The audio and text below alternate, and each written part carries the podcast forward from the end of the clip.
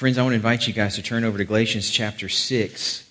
This morning we're going to be looking at verses 6 to 10 in Galatians chapter 6. We get near the end of this letter. Uh, as you're turning over there, I, I, um, I, don't know if you guys are like this. If, if, you're a reader, if you like to read books, if you do, I don't know if you like to read the acknowledgments. I always do. I like to read the acknowledgments. You can learn some things about the story of a book, how it came to be, who was involved in shaping what's in it. One of the things that I notice as I read a lot of acknowledgments is that there's a kind of pattern to them, and they all include some basic elements that are pretty much always there. There's going to be a paragraph in there somewhere where, where they say that, uh, that, that so-and-so, over here, this group of people over there had a, had a hand in shaping this book. That it was them reading and giving commentary on it that shaped the ideas and improved them, gives credit to them for their sourcing of the ideas that now made it into print. And then there's always another caveat after that that says, and all ongoing, enduring errors are mine. Not their fault, my fault. So if there's anything good here, give them the credit. Anything bad here, it's my fault. I kind of feel like I need an acknowledgement section for this sermon today uh, because this was not my sermon to preach. Maybe you guys remember, if you were here last week, you remember the public service announcement uh, that, uh, that, that beginning today and for the next several weeks, other elders here at Trinity are going to be preaching to you guys. To benefit all of us to hear from other voices, uh, other men who are faithful and spend a lot of good time studying the word so that we can feed on it. This week was to be Seth Jones, another one of the elders here. And Seth has been getting ready for his sermon for weeks. And it was an awesome sermon, let me tell you. He let me read the manuscript. It was, uh, it was awesome. And he was super excited to preach, partly because he'd spent so much hard, hard work uh, in putting it together, and partly because he loves you and the chance to encourage you. And then, yesterday, Seth was down for the count with the flu. Wah, wah, wah. So you can pray for him. You can pray that God will give him new energy and, and, and give him what he needs to overcome it. You can pray the rest of his family, as there tends to be a blast radius for, for, for sicknesses like this. Uh, and, then, and then you can know that he's probably going to be due some encouragement from you today. If anything about this message encourages you, you should know you have Seth to thank for it. Because the, the, the, the, bones and most of the content here, I am building on Seth's work that was given to me yesterday. I want you to send him an email about anything you're encouraged by today, saying, Thank you, Seth, for working so hard to encourage us. Your sermon encouraged me. You're not encouraged today, well, you know who to blame, don't you? you can blame me. I think of the message that Seth uh, worked and prayed over and tinkered with and refined as the kind of Thanksgiving feast many of us sat down to on Thursday, where everything's still piping hot and served in concert and in correct proportion and it's all tasting like it's supposed to. And you can think of what I'm about to give you as more like the leftovers that some of you may eat this afternoon. You know, it's still there, the bones are there, but the favorites are probably already gone and the, what's left has lost some of its zest and maybe the temperature is just a little bit off. You get the idea. But all jesting aside, in this reality that you're about to get, my version of a wonderful sermon Seth prepared for you, uh, we all of us get a chance to remember and experience that it's the Word of God that God uses to feed us, no matter who serves it up. It's His Spirit working in His Word. All of us get to remind ourselves of that today and experience something of it. So I'm glad to be up here, glad to be sharing this passage with you. It's a beautiful one. This section that we're going to be looking at today continues a, a really practical section of the letter. Paul's trying to explain the difference that it makes for us to embrace the freedom that God offers us in the gospel. When we know who we are in Him because of what Jesus has done for us, so that God becomes not a judge that we fear, but a father who cares for us and loves us because Christ has taken the judgment we deserved then what are our lives for? That's what Paul's trying to answer. If we don't have to spend all of our time and energy trying to justify our lives because Jesus has justified us, then what do we spend our time and energy doing? At the center of the section we're going to look at today is actually a really familiar proverb um, that, that Paul takes and uses for his own purposes. You've probably heard the proverb, um, not literally proverb, I mean just like a general saying that's out there in, in, in the world, probably familiar to you. You reap what you sow. Everybody's heard that before, right? You reap what you sow. That's what, that's what Paul's working with. And at be, if you boil it all the way down, that proverb means that actions have consequences. And you should expect that and take that into account. If you sow watermelon seeds, you should expect watermelons. You shouldn't expect squash. You need different seeds for that. Actions have consequences. But what Paul's going to do here, actually, is put his own spin on this proverb. He's actually got something a lot more specific in mind than just that actions have consequences, so be careful what you do. Don't be a fool.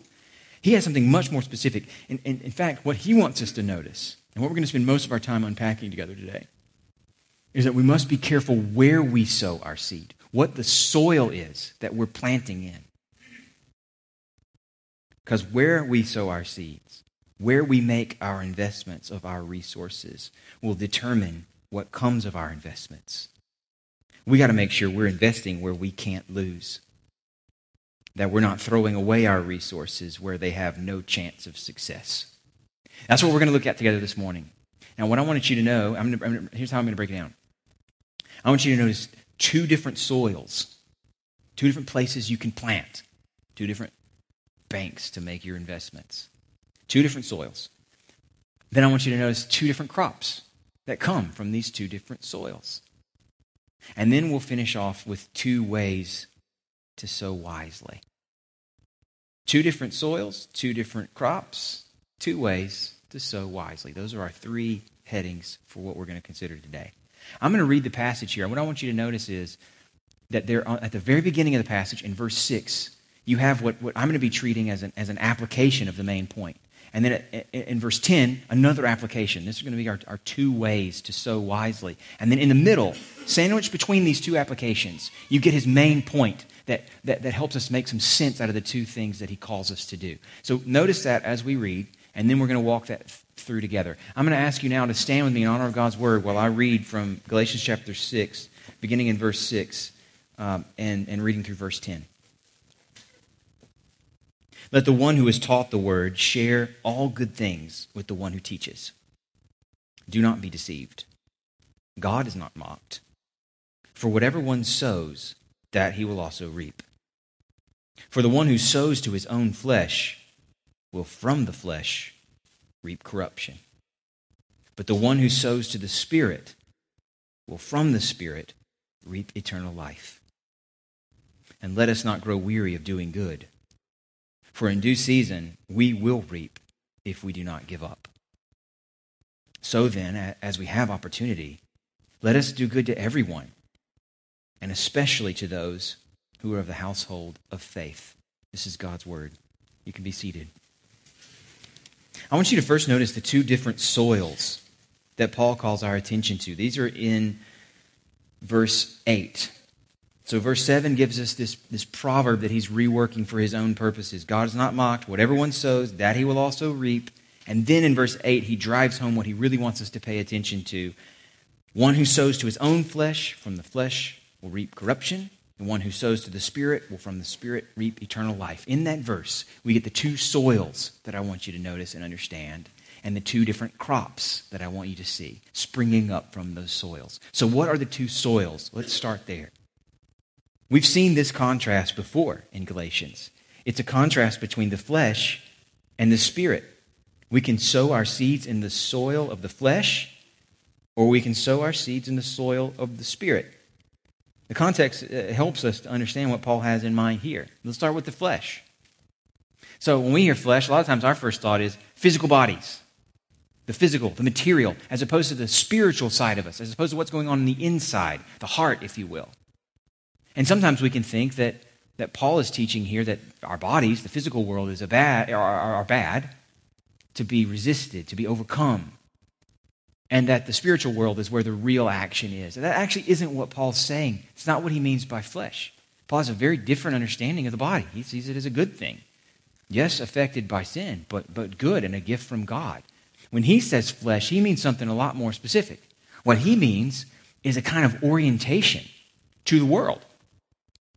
He means what we would call basic narcissism or selfishness, where we look at everything out there and make it all about us where we become and where we sort of establish ourselves as the sun in the solar system, and all the other things are just planets revolving around us.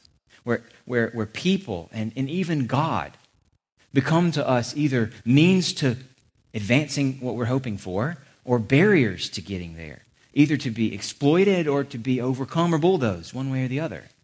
Where our environments are bent in on our agenda, our needs, our desires.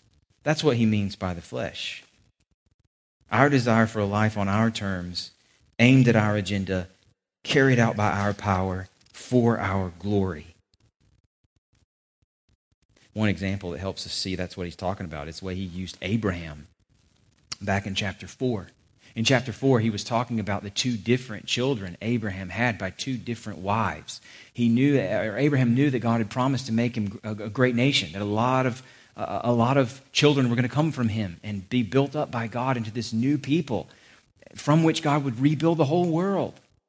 But it took a long time for God to deliver on that promise. And in the meantime, Abraham decides that he's going to take some initiative. So he marries one of his servants and produces a child through her. Paul calls that the child of the flesh, not because it came through Abraham's body, but because it came through Abraham's initiative. It came through Abraham's agenda. It was Abraham grabbing life by the horns and saying, This is how it's going to go. That made that child a child of the flesh as opposed to the child of the promise, who Abraham had to wait for, who Abraham couldn't produce on his own, whom Abraham received as a free gift of grace from God's hand. So, to sow to the flesh, as Paul mentions here in verse 8, would be to invest our resources, our time, our energies in the agendas we set out for ourselves. The flesh asks only, What do I want? And how much of what I want can I actually afford? And there's another soil that Paul draws us to, and it's very different from the soil of the flesh. It's the soil of the Spirit. The Spirit for Paul, well, he represents God's power at work in the world, and especially at work in God's children.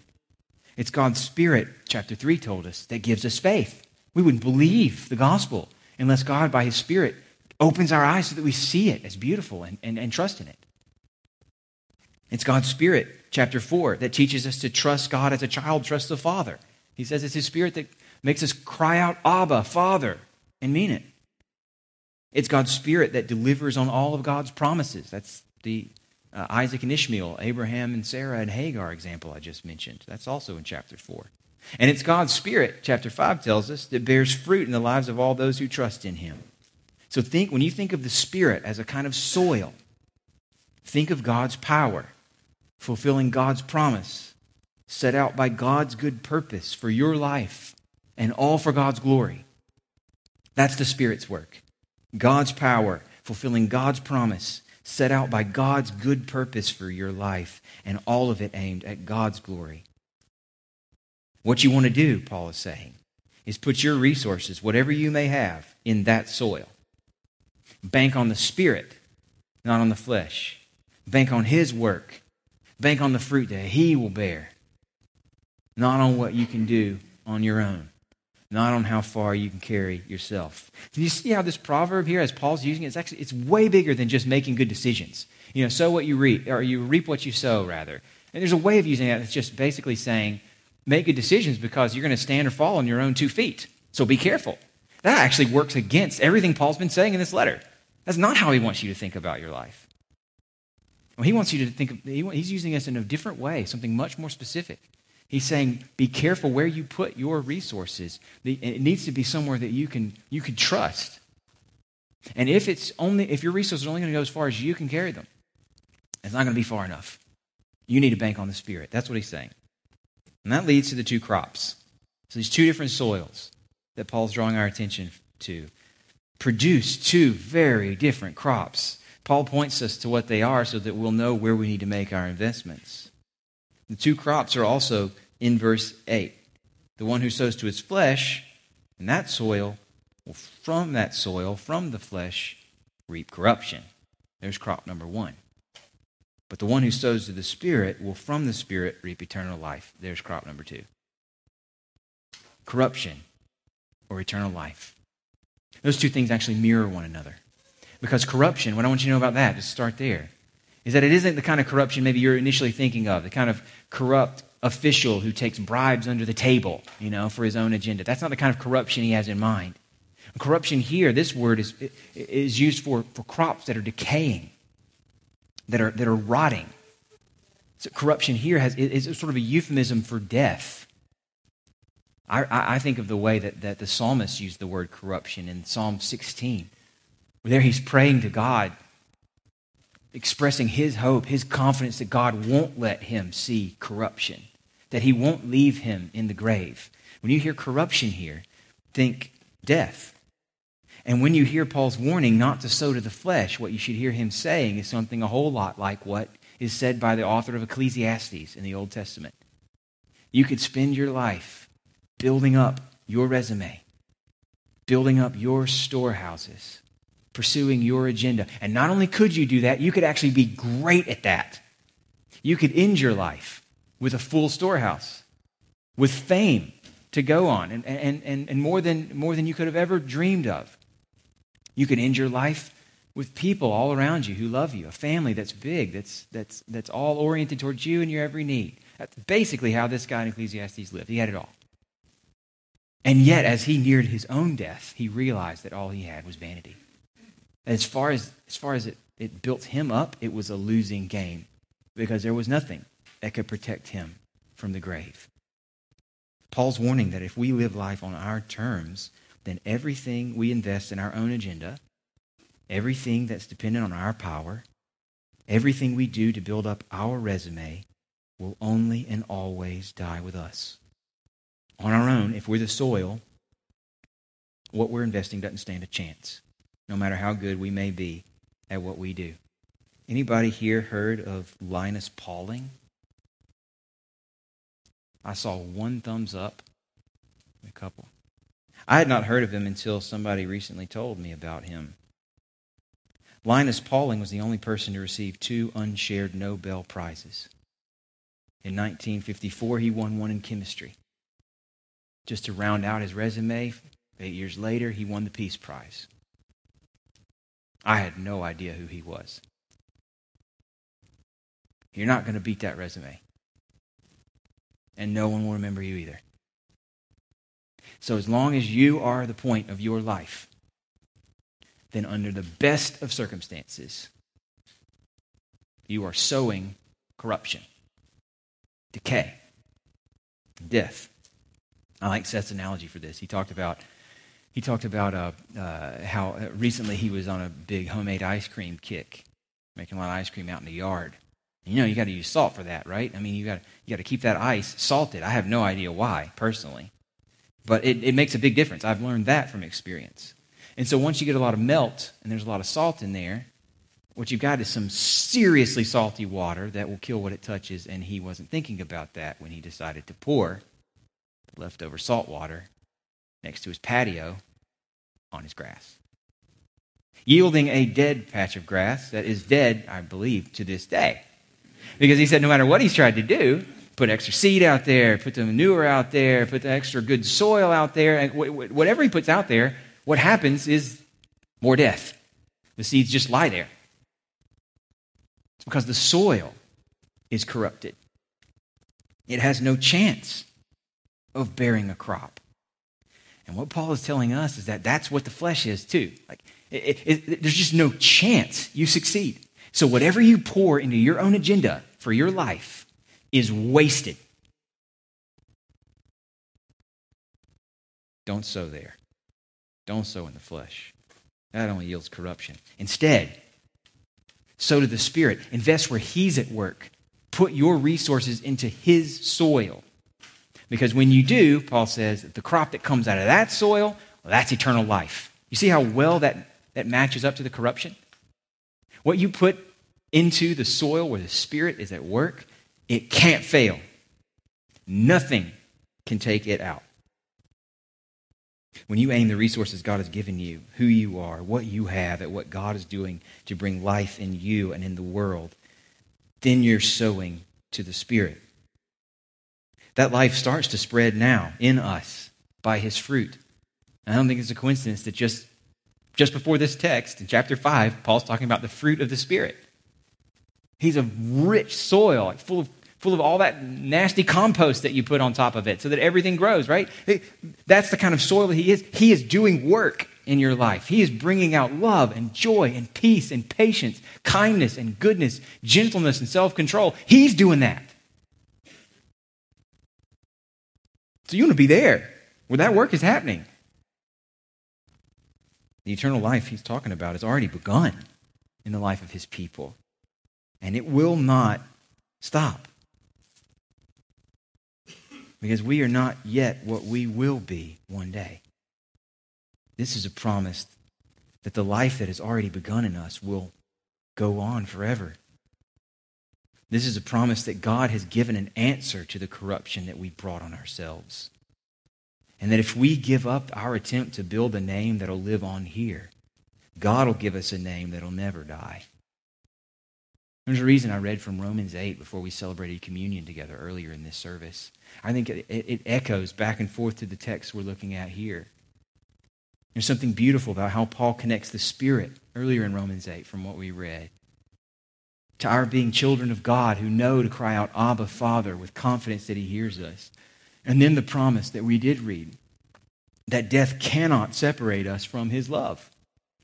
When we are to God as precious children, when He wouldn't even spare the life of His only Son, Jesus, to give us what we need, we don't have to be afraid that death can destroy what's most precious to us. He won't let death defeat us because he won't let it separate us from him. I think that's what David prayed so beautifully in Psalm 16. Centuries before Paul knew to write those words, you will not allow your Holy One to undergo corruption. Psalm 16 prays. You will not allow your Holy One to see the grave. That's the promise that Paul is reminding us of when we invest where the Spirit's at work. So, he raises the question that I want to finish with. I mean, if, if the, the key is to sow what we have in the soil that is God's Spirit, to invest where His power is at work, so we can depend on Him to get the job done and not have to, not have to spin our wheels trying to make our way in the world, then what does it actually look like for us to put ourselves there into that soil, to invest in where He's working. How can we do it? What does it look like to trust His power with your resources? I think that's what Paul's giving us in verse 6 and in verse 10. Two examples on either side of his main point to show us what it looks like to take his main point and put it into practice.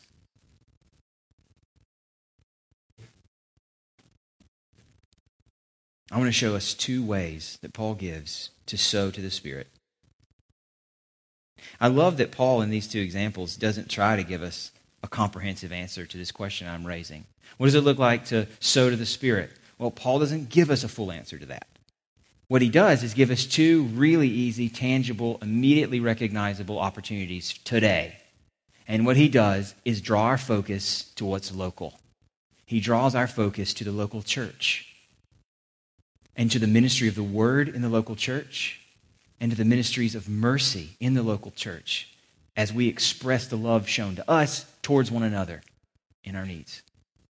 The first example he gives us in verse 6 is about trusting that the Spirit works through the Word. The last example he gives us in verse 10 is about expressing love to each other as those who've been loved by God through sharing our resources. So I'm going to show you two ways to sow to the Spirit. Verse, the way in verse 6 is that we should support gospel teaching or preaching. And the way in verse 10 is that we should support the needs of others in the congregation. We should put our resources into the soil that is the Spirit's work through the Word. And we should put our resources in the soil that is the Spirit bearing fruit of love through us to one another.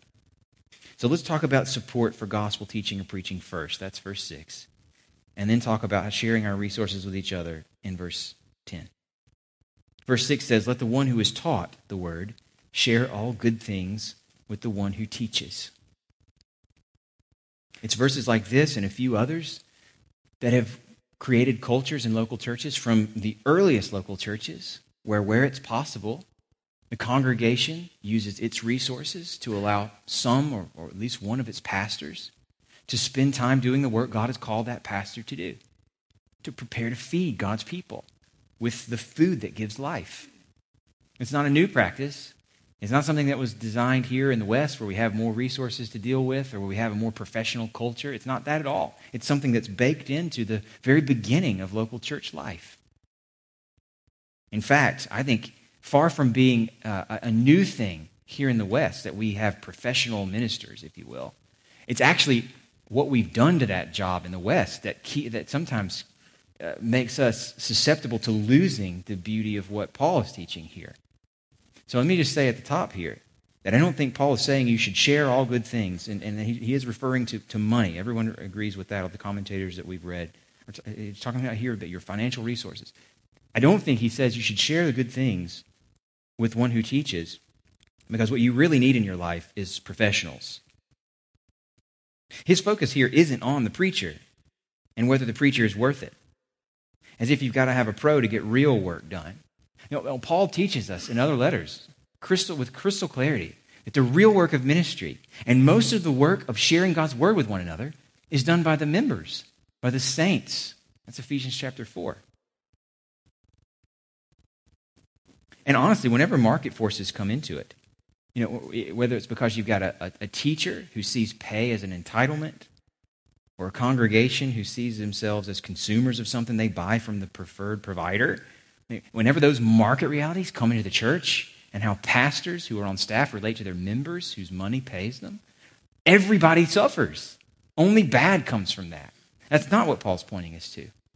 What he is saying is not a point about the teacher being worth your investment, but about the word being worth your investment.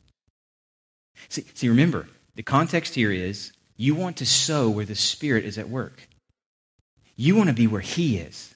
You want your resources going, to what He's at work doing because what He's doing cannot fail. It's a guaranteed successful investment. So put your resources where He's at work. Where's He at work? I want you to think back to chapter 3. There, Paul says, You began by the Spirit. Your life in Christ came from the Spirit. And what he says is that that Spirit, the beginning of your faith, came from hearing with faith. The Spirit is at work where we hear the gospel and where He gives us faith to believe it. The soil of the Spirit is the Word working its way through the life of the congregation. So if you believe that, if you believe that the Spirit works through the Word of the gospel, put your money where, where that is. From the earliest churches, it's been seen as a tremendous advantage to have some teachers who are able to spend most of their time in the Word, mining it out for others and teaching them how to do the same for themselves.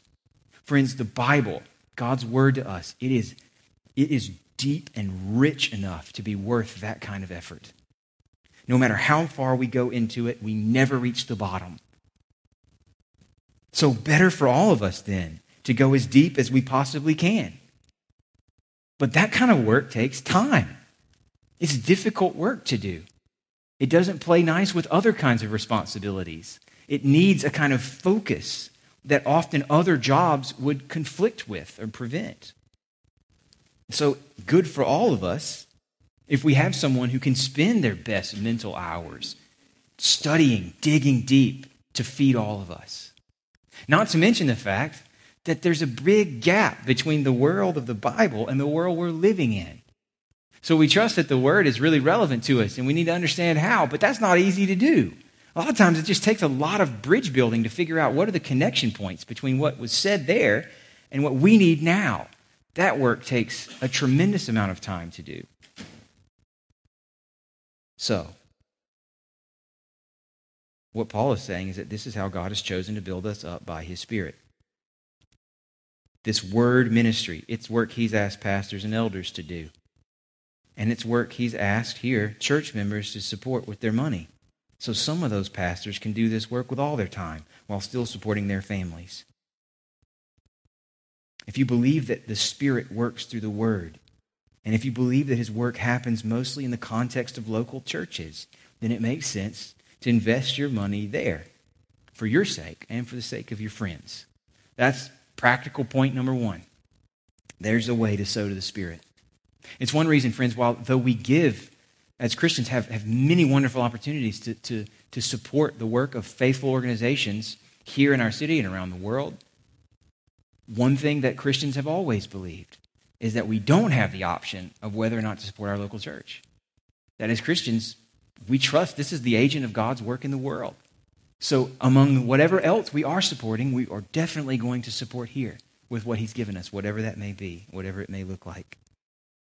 The other example that He gives us of how to sow to the Spirit is in verse 10, and this is where I'll finish. Paul ends this section in verse 10 saying, So then, as we have opportunity, basically, as God has given us resources and He's given us needs close at hand that need what we have, let us do good to everyone, and especially to those who are the household of the faith. Commentators say that what he's, when he says, when he says uh, let us do good to everyone, in this context, because of the, the talk about investing and sowing and reaping and the, the, the talk about sharing with those who teach you, he's still got money on the brain here.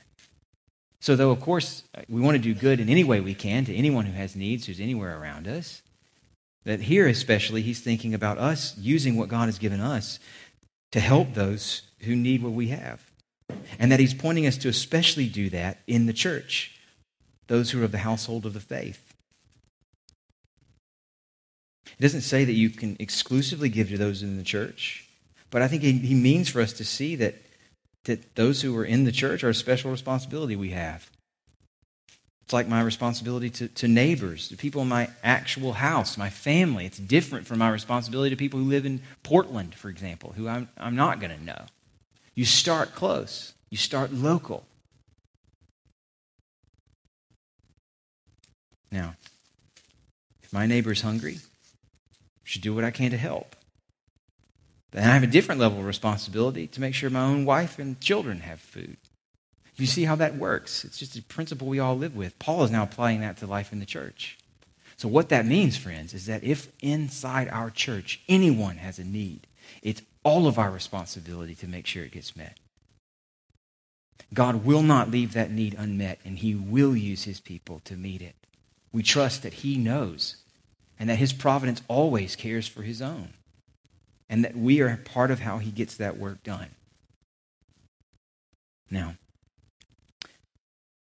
he warns us here not to grow weary in doing good. If you spend your money in ways like this, on local churches, on the needs of your friends close at hand, it may wear you out. The reason he has to throw that in there. Sometimes that use of your money won't seem like a good investment. Sometimes you'll still feel other things would pay off more in one way or another. Remember, he says the flesh and the spirit are still at war inside of you. The flesh is still strong. It will pull you and your money towards other things that may, for a time, offer a promise of greater return. That means you're going to need help to make the right investments. You may even need help to know where you're actually investing now. And so I want to encourage you to use this concrete application about investing your financial resources where the Spirit is at work as an opportunity to take up the Christian friendship ideas we talked about last Sunday. And invite somebody in your circle who knows you well enough to tell you what they think about how you're spending your money. How about that? Isn't that a shocker? We don't talk about money, right? It's a taboo. No one goes there. Why not go there? Why not find somebody you trust and give them access to your actual numbers and say to them, What do you think? I'm not sure about my investments right now and whether or not I'm sowing to the spirit or to the flesh. Who do you have in your life that you trust with that side of you?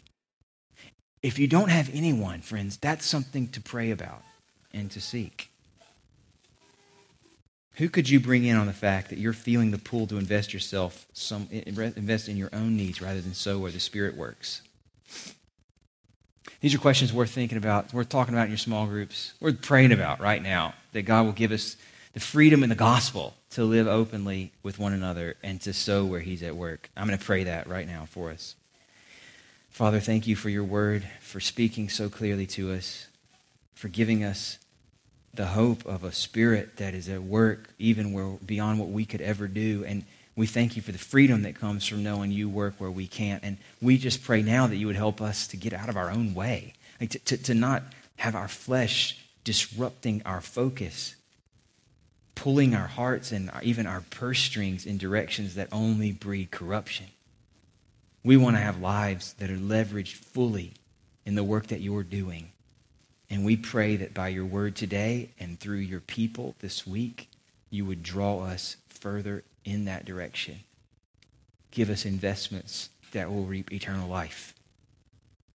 By the power of your Spirit, we pray. In Jesus' name, amen.